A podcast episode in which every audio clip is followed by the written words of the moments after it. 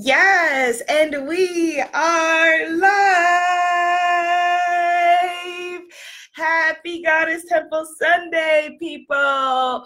Happy Goddess Temple Sunday and happy fourth 12 days of blissness for the second time. And I will explain why in a little bit. Let me make sure everybody can hear me. And we got everything on and popping. Yay!